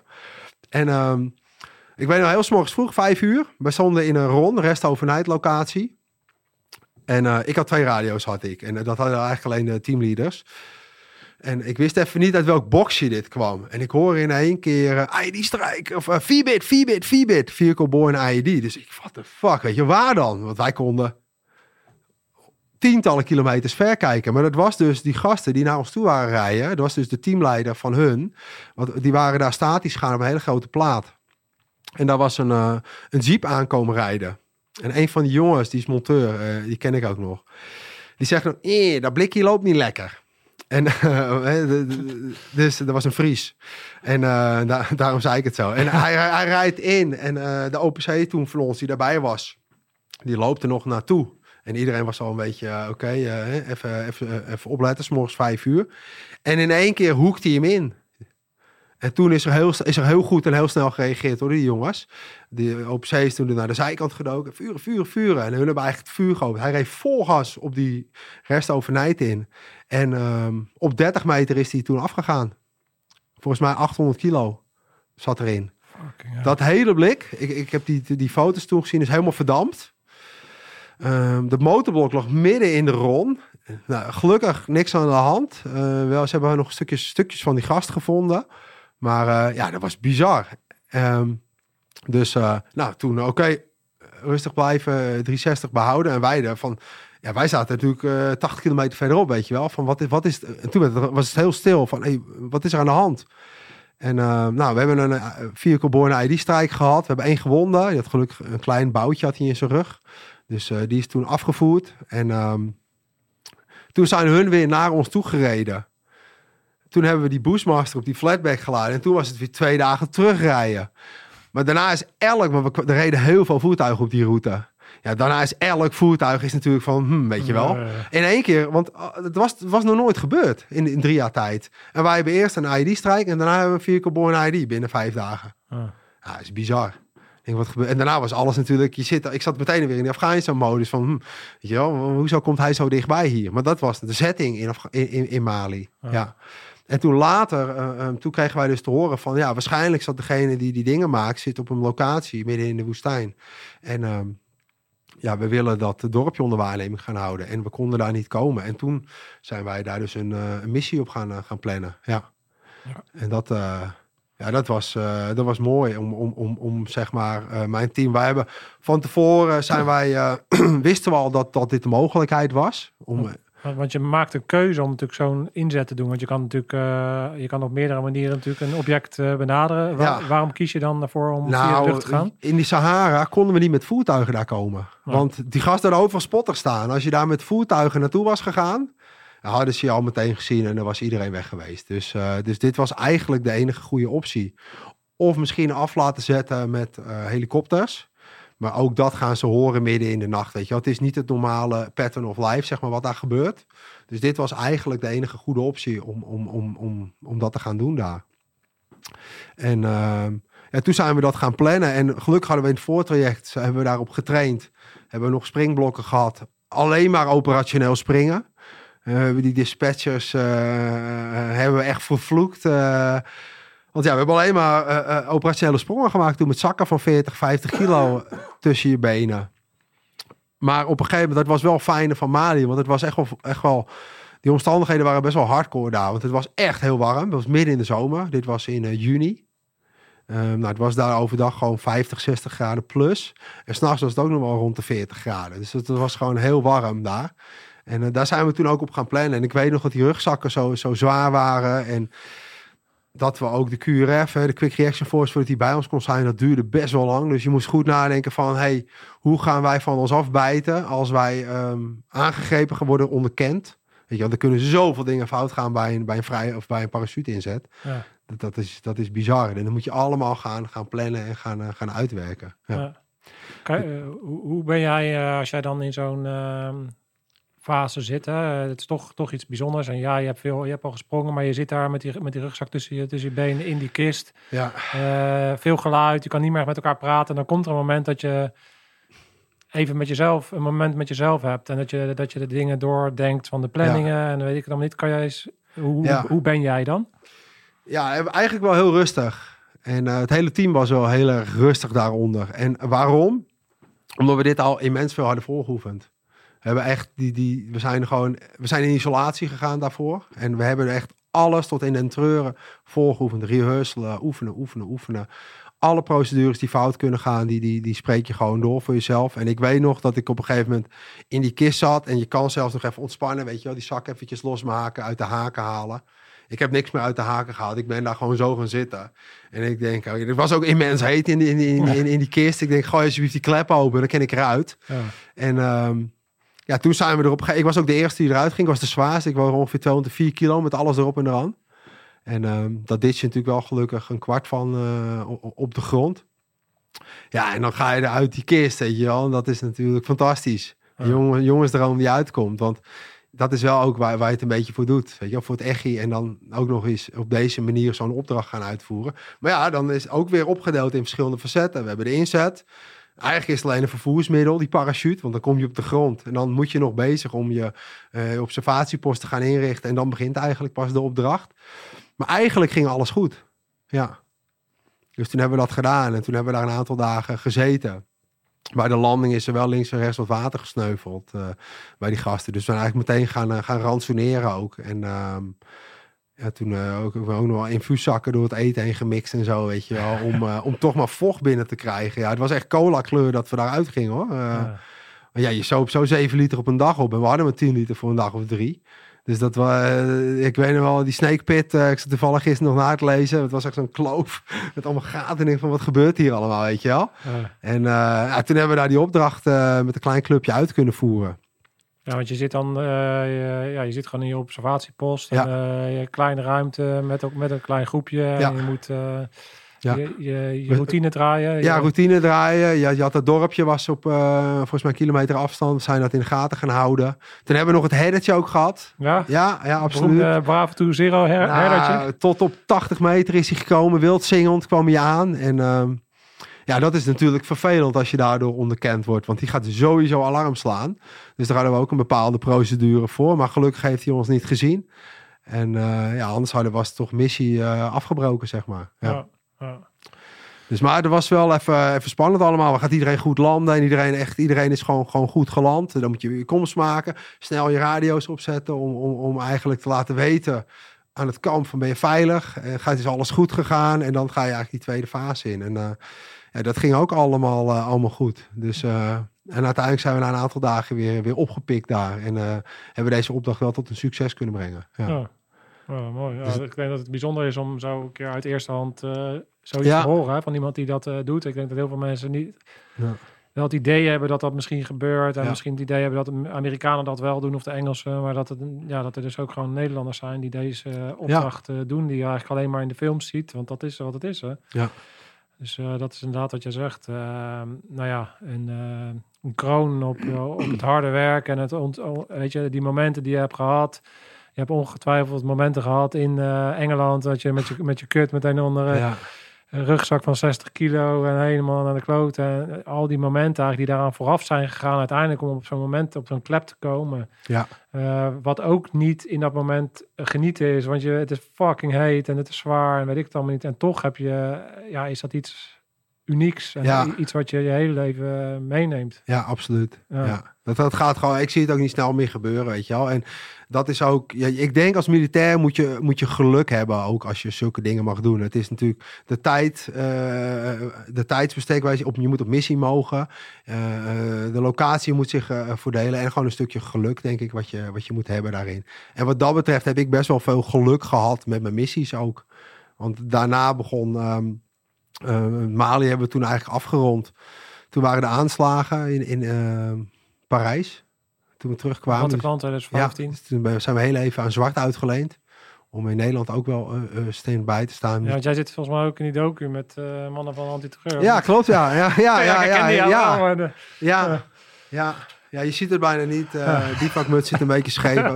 Krijg ik nog steeds van mijn vriendin ook te horen. En dan pak ze die biefmuts en zet ze weer scheef op. Ja. Ja, ja. ja, dat niemand dat ook zei, weet je. Want het einde van de dag film van, joh, je muts zit scheef. Maar uh, ja, nee, dus daar hebben we toen ook... Uh, ja, hebben we enerzijds met zwart en anderzijds toen met, met, met de groene tak, met C-Squadron... heb ik daar toen het schieten met John opgepakt. Ja. ja, dus dat was ook echt wel leuk en mooie gast. Ja. Nou ja, want uh, uiteindelijk is een van jouw uh, missies waar je dus uh, de dapperheidsonderscheiding voor hebt gehad, aan het begin al een paar keer genoemd. Ja, bronzen eerteken van, van verdiensten. Zo. Is dat, ja, oh, ja, nee, ja, het is, is, is, is geen, dan mag je geen dapperheidsonderscheiding noemen of zo voor Nee, volgens mij niet. Nee, nee, nee dus, mis, misverstand. Ja, dat was in Mosul, is dat geweest. Ja. En dat is ook weer zo'n toevalligheidsmissie, weet je wel. Wij, wij gingen met het team samen met de commando's zijn we naar naar Bagdad vertrokken in 2016. Om commando's te trainen en op te leiden in, in de Green Zone. Echt gewoon midden in Bagdad. Om die gasten voor te bereiden op het gevecht tegen ISIS. Wat daar toen gaande was.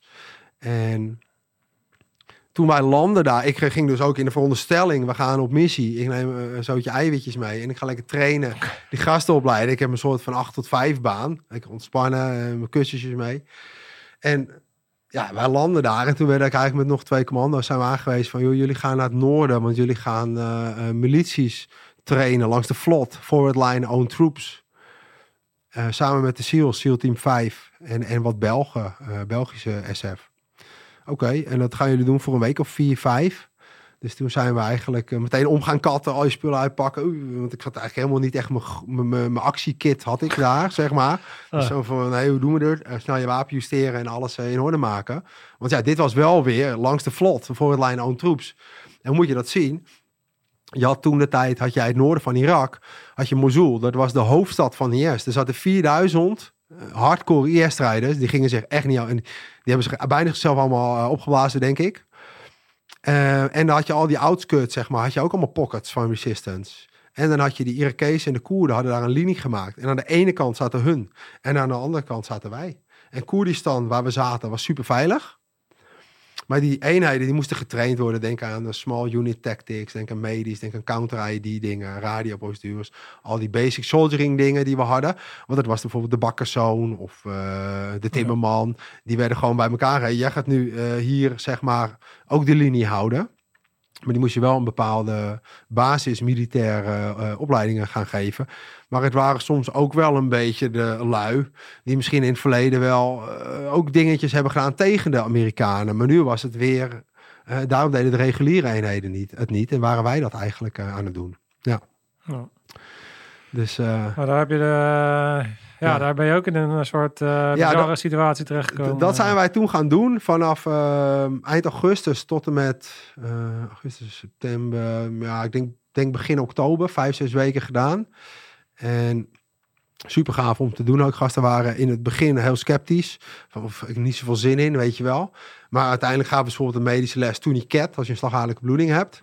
En s'nachts, toen, s morgens, ze kwamen altijd te laat trouwens uh, op training. We hadden een soort dorpje daar geconfiskeerd, die was verlaten. En s'morgens kwamen ze aan en uh, te laat uiteraard. Een brug open, trein uh, had je niet, maar goed. Lui in de tijd trappen. Ik zeg, wat is er nu weer? En het, uh, look. Allemaal smartphones natuurlijk. En waren ze eventjes s'nachts aangevallen door IS. Want dat gebeurde gewoon daar heel vaak. We gingen echt letterlijk uit de linies. Um, ja, gingen ze naar ons toe om te trainen. Dat was een aantal kilometer verder. En uh, toen kwam je aan met de video dat ze een, uh, een mortier in het putje was geslagen bij hem. Die gast was zijn been kwijt. En toen hebben ze die cat aangelegd. Ja, dat is helemaal gefilmd. Ja. En uh, ja, die, die, dus doordat hun die, die kennis ergens hebben opgedaan, waarschijnlijk bij ons toen, heeft hij toch zeg maar dat overleefd. En hebben ze hem achter in een pick-up gegooid en zijn ze naar het ziekenhuis twee uur verder gaan hobbelen. ja. ja. Ja, want je moet een beetje, uh, als je zo'n MA-missie doet, natuurlijk eigenlijk een beetje tijd hebben ook om, om, die, om dat draagvlak te creëren bij de mensen die, die, die iets ja. bijbrengen. En dan helpt zoiets natuurlijk wel. Uh... Ja, en dat was ook wel, want wij zouden, ik zou maar vier weken gaan, dus daar had ik ook op ingepakt. Ja. Ik had me twee pakken mee en heel weinig spulletjes. Maar toen kwamen wij er heel snel achter van, we kunnen hier nu wel weggaan, maar ik heb het netwerk. En dan komt iemand mij aflossen en die moet weer opnieuw al die handjes gaan schudden. En die moet daar weer, en vertrouwen weer niet, weet je, je maakt grappen met elkaar. Dus dat gaat niet werken. Dus toen hebben we gezegd van, weet je, wij blijven hier. En um, toen zijn wij daar ook gebleven. En um, uiteindelijk hebben ze ook het, uh, toen op een gegeven moment stil. Toen was er geen, uh, geen training meer. En toen wisten wij al van, oké, ze zijn de Irakezen en de Koerden zijn zich nu aan het voorbereiden op het offensief, de slag om Mosul. En uh, nou, toen wisten wij van, wat, het was heel onzeker wat wij gingen doen daar, want ja, er was niet echt training meer. En toen zijn wij ehm, ja, eigenlijk afwachtende houding aangegaan. En die jongens in Bagdad, die waren ook weer, is ook weer netwerken. Die konden die dus uit de sportschool, konden hun een uh, Amerikanen. Dat was de met planner van hun. En die zei, ik heb een probleem, want er moet een CCP, Custody Collection Point, bemand worden. Hij zegt, en uh, ja, dit en dat, kennen jullie niet iemand? Hij zegt, ja, ik ken vier man, die zit daarin. en zo is dat gegaan. Ja. En uh, nou, toen is het natuurlijk via Den Haag. En dan moet je eventjes kijken van, kan dat wel? En, en hoe ver mogen wij dat? En uiteindelijk hebben we toen een beetje lopen schuiven met uh, bepaalde regels. En uh, zijn wij daar naar voren gegaan om te kijken van hoe gaat dat? En konden we die lessen die wij daar leerden weer in de uh, opleiding in Bagdad reïntegreren, zeg maar. Dus, dus echt de, de, dingen die hun in het veld deden. En wij zijn toen naar die CCP gegaan. Met, met vier medics en ikzelf als CLS'er en nog een, een andere CLS'er van de commando's. En toen hebben we eerst eigenlijk daar gezeten. Ja, en er ging 40.000 man voorwaarts. En um, Ja, dat was bizar. Er gingen eh, tankbataljons voorwaarts. Er stonden achter ons panzerhouwitsers. En dan de, volgens mij is dat de M203, zo'n Amerikaanse variant. Er stond er niet één, nee, er stonden er wel 25. De hele dag 120 mm raketten af te schieten. Achter elkaar door. En uh, ja, toen kwamen de gewonden bij ons binnen. En dat was wel even schrikken dat die eerste ambus open gingen. Want je weet het niet. En hoe gaan die um, Irakezen hierop reageren? Want dat waren allemaal, het was niet echt goed opgezet, zeg maar, die CCP. Er zat geen plan in. Ze hadden overal medicijnen liggen, stond wat velbedjes links en rechts. En ja, ik zeg, hoe ga je dat doen dan? Nou ja, ik heb ook bij Fallujah toen gevochten en uh, dat komt wel goed. Ja, en er, er kwamen hele grote getalen binnen. Er kwamen gewoon 18 zwaar gewonden binnen. En toen zijn wij meteen gaan handelen eigenlijk dat, eh, dat die binnenkwamen. Dus toen die cats aanleggen, gasten coachen. En uh, dat, is, dat is toen zo gegroeid. En uh, uiteindelijk uh, hebben we daar toen met vier man 1200 gewonden behandeld. Oh. Burgers niet eens weggestopt met loggen ook. Met, met, met de. Er kwam vluchtelingenstroom op strand daar. Want het was gewoon echt een, een, ik noemde de derde wereldoorlog waar we in zaten. Dit was heel anders ook als Afghanistan. Want ik weet nog wel, uh, ik had het toen met, met mijn maat ook over met Don. En uh, wij reden s'nachts, of overdag reden wij naar die uh, CCP toe. Dan kwamen we uit Koerdistan. En Koerdistan moet je gewoon een beetje zien als uh, Istanbul. Het is gewoon heel, heel veilig. Heel, heel, gewoon heel goed te doen. Dan reden we nog eventjes langs de Starbucks, haalden we een bakkie. dan gingen we naar de linie toe. En dan begon, s morgens begon het ook, het gevecht. Dan krijgen we al die gewonden. Dan zat je de hele dag met je handen in het bloed die lui uh, te redden, stabiel te maken. En eigenlijk af te voeren naar het ziekenhuis in, in ambus. En daar hadden we dan een systeem voor bedacht. En dan bleef er een gedeelte achter. En de andere jongens gingen weer terug naar het kampje erachter. En dan reed je langs Happyland. Er zat daar gewoon een pretpark. ja, echt op 10 kilometer achter, achter de linie. Ja. Echt waar. En, en ik zeg, nou, dit slaat helemaal nergens op, joh. En, um, en, zo, en zo ging dat. En op een gegeven moment schoof die, die linie schoof steeds meer op.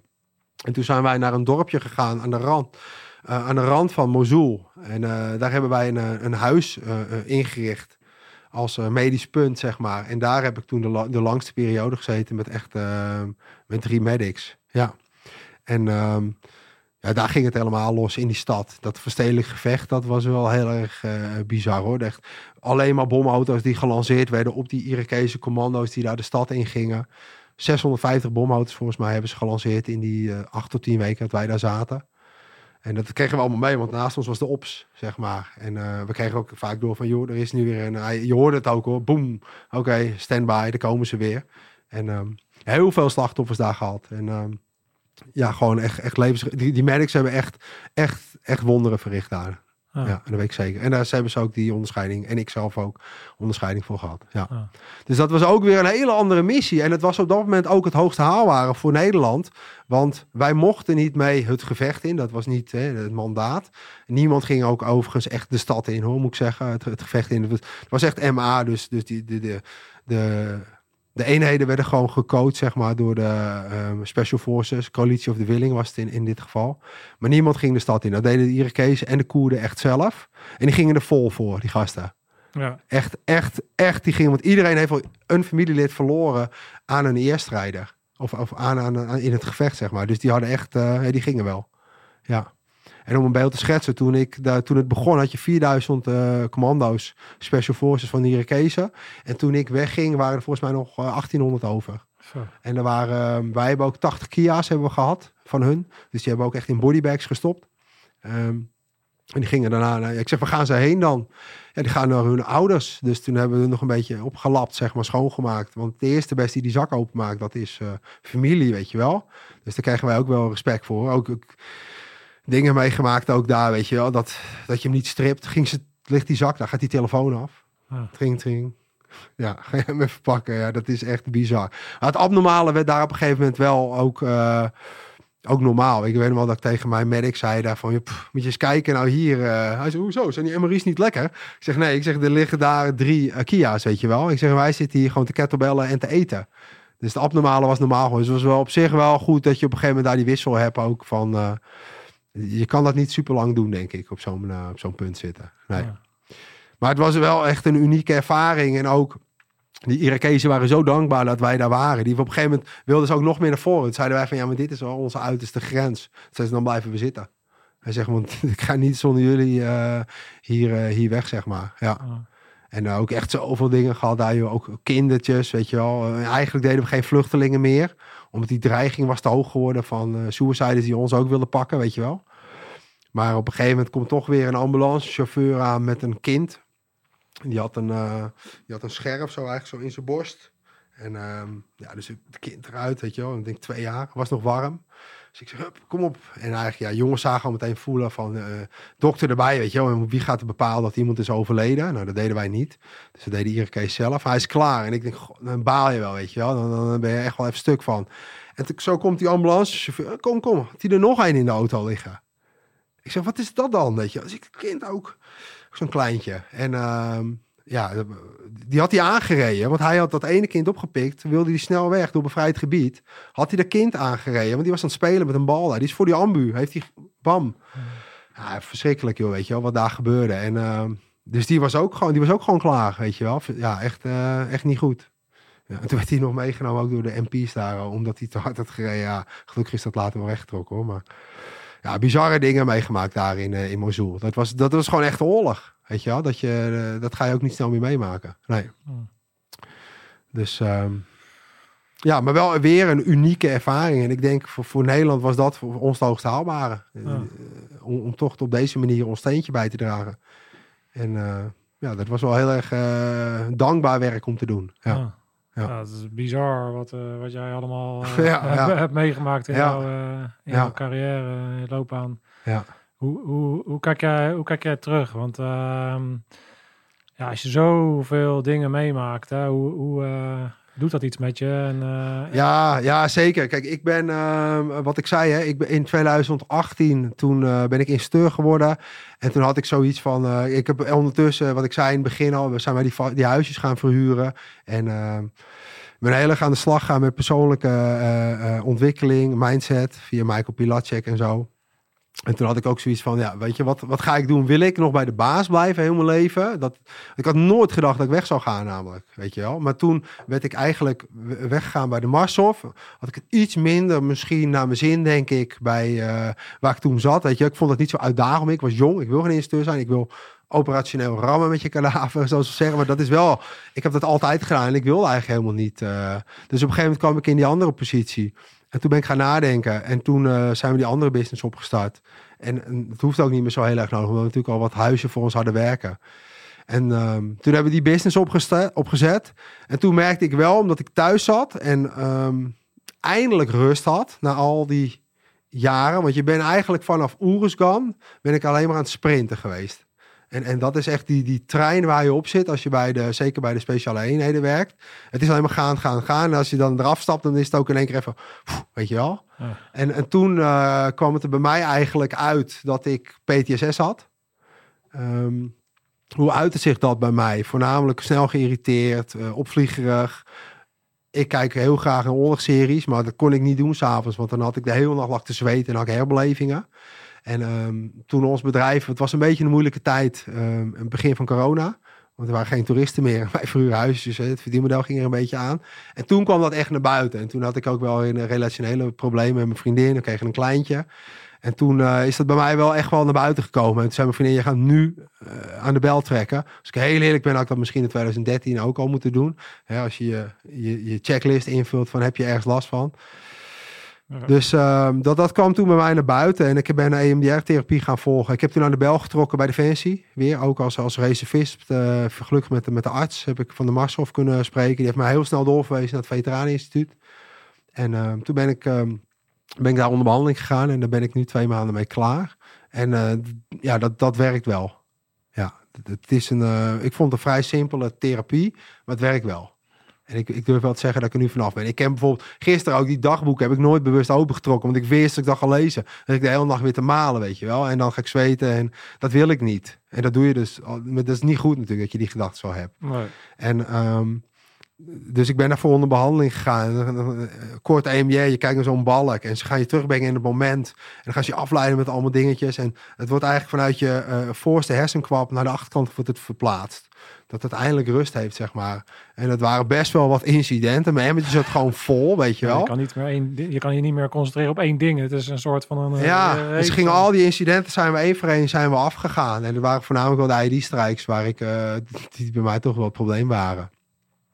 En eh, die, die hebben we aangepakt. En ehm, ja, dat, ik durf wel te zeggen dat ik eh, gewoon helemaal klaar daarmee ben. Ja, en dat Ja. is... eh, ja, dus Ja. als, je, als je last hebt, ook voor de jongens die denken van ik lopen, maar je kan me altijd bellen, je weet me te vinden.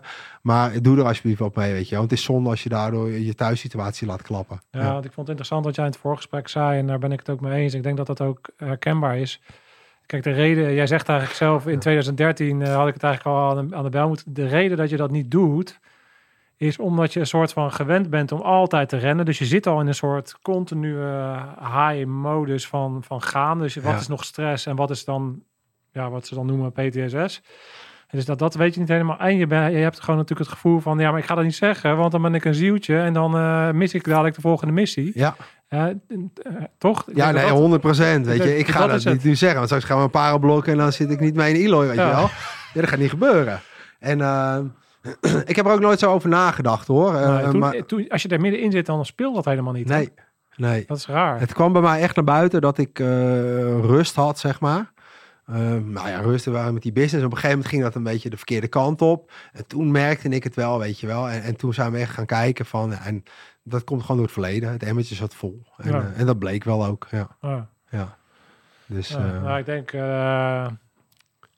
nou, ik heb er gewoon enorm veel bewondering voor dat je je verhaal doet en dat je het ook gewoon daar open en eerlijk in bent, omdat het gewoon Ja. belangrijk is, weet je. Want ik weet hoe jij binnen de community ligt. Ik weet dat iedereen immens veel respect heeft voor jou en iedereen... eh, ehm, ehm, en dat is ook logisch, want als je kijkt naar jouw staat van dienst, dan ja, je bent eh, een oerrammer en je hebt, je hebt gewoon alles gedaan eh, wat je maar kan bedenken en op zo'n manier ja, waar je alleen maar bewondering voor kan hebben.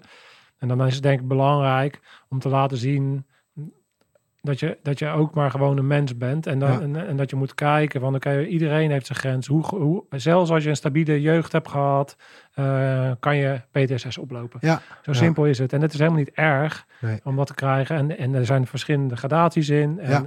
eh, en er zijn verschillende therapieën voor. En je kan op verschillende manieren daarmee omgaan.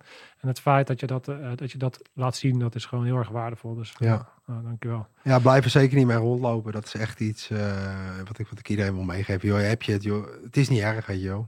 Komt, Ja. ook, komt ook wel weer goed. Ja, Ja. Zo is het. Ja, je, je duwt er ja maar het is echt zo. Ja.